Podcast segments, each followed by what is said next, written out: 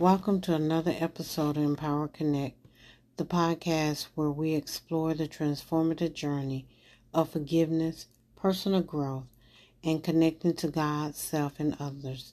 I'm your host, Carolyn McLean, and today I want to turn our attention to the profound insights found in Psalms two. Psalms two is a remarkable passage that reveals deep insights about the nature of God's slavery, the Messiah, and the rebellions of humanity. So let's unpack this beautiful Psalms together.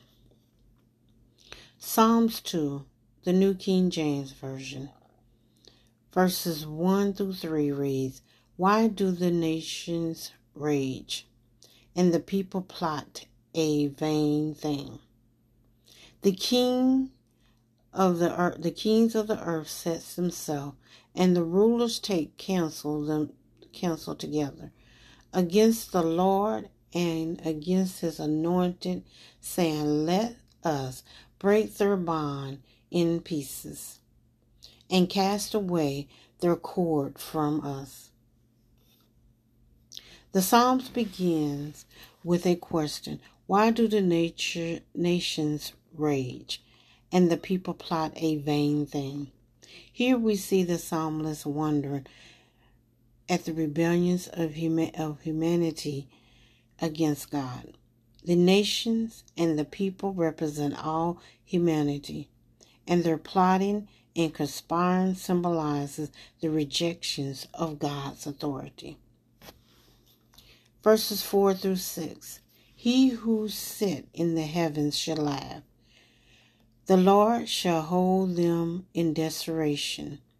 Then he shall speak to them in his wrath, and distress them in his deep displeasure. Yet I have set my king on my holy hill of Zion." But in the midst of this rebellion, we find an incredible revelation about God. Verse four tells us, "He who sits in the heavens laugh. The Lord scoffs at them." The laughter isn't a mockery one. It's a laughter of divine confidence and assurance. God's authority and slavery are unshakable by humans' rebellions. In fact, he responds by installing his king of Zion, his holy hill. Verses seven through nine.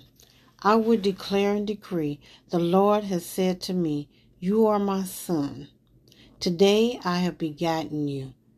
Ask of me, and I will give you the nations for your inheritance, and the end of the earth for your possessions. You shall break them with a rod of iron. You shall dash them into pieces like a potter's vessel." The Psalms take an extraordinary turn in verses seven through eight, where we encounter the promises of the coming Messiah. God declares, "I will proclaim the Lord's decree. He said to me, You are my son. Today I have become your father."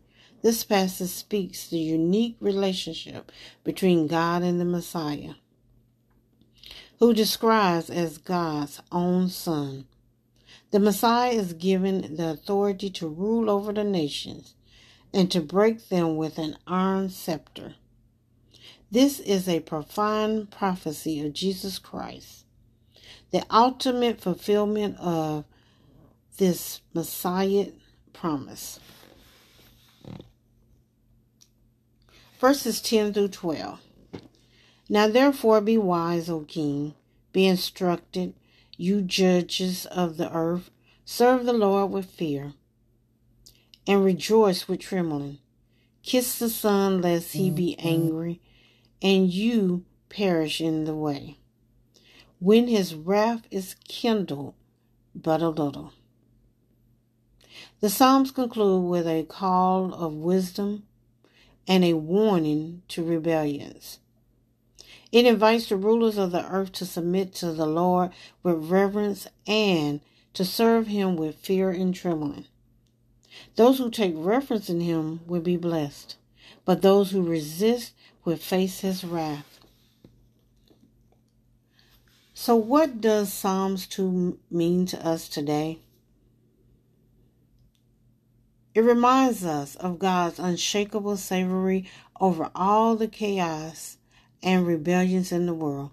It points to Jesus Christ as our promised Messiah to bring salvation to those who believe in him.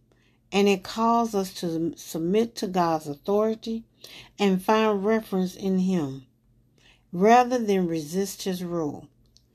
Psalms two, in its pathetic and prophetic language, conveys a timeless message about the superior of God's kingship and the ultimate authority of the anointed one. It calls on all people, especially earthly leaders, to acknowledge and submit to his divine authority. Thank you for joining me on this journey through Psalms two as we reflect on the powerful message of the Psalms. May it deepens our trust in God's savory and lead us to worship the King of Kings, Jesus Christ. If you have enjoyed this episode, please subscribe to this podcast and share it with others who you may feel benefits from these discussions. I would love to hear your thoughts, so feel free to leave me a review or connect to me on social media.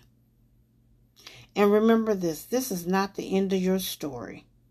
You may get knocked down, but you are not out.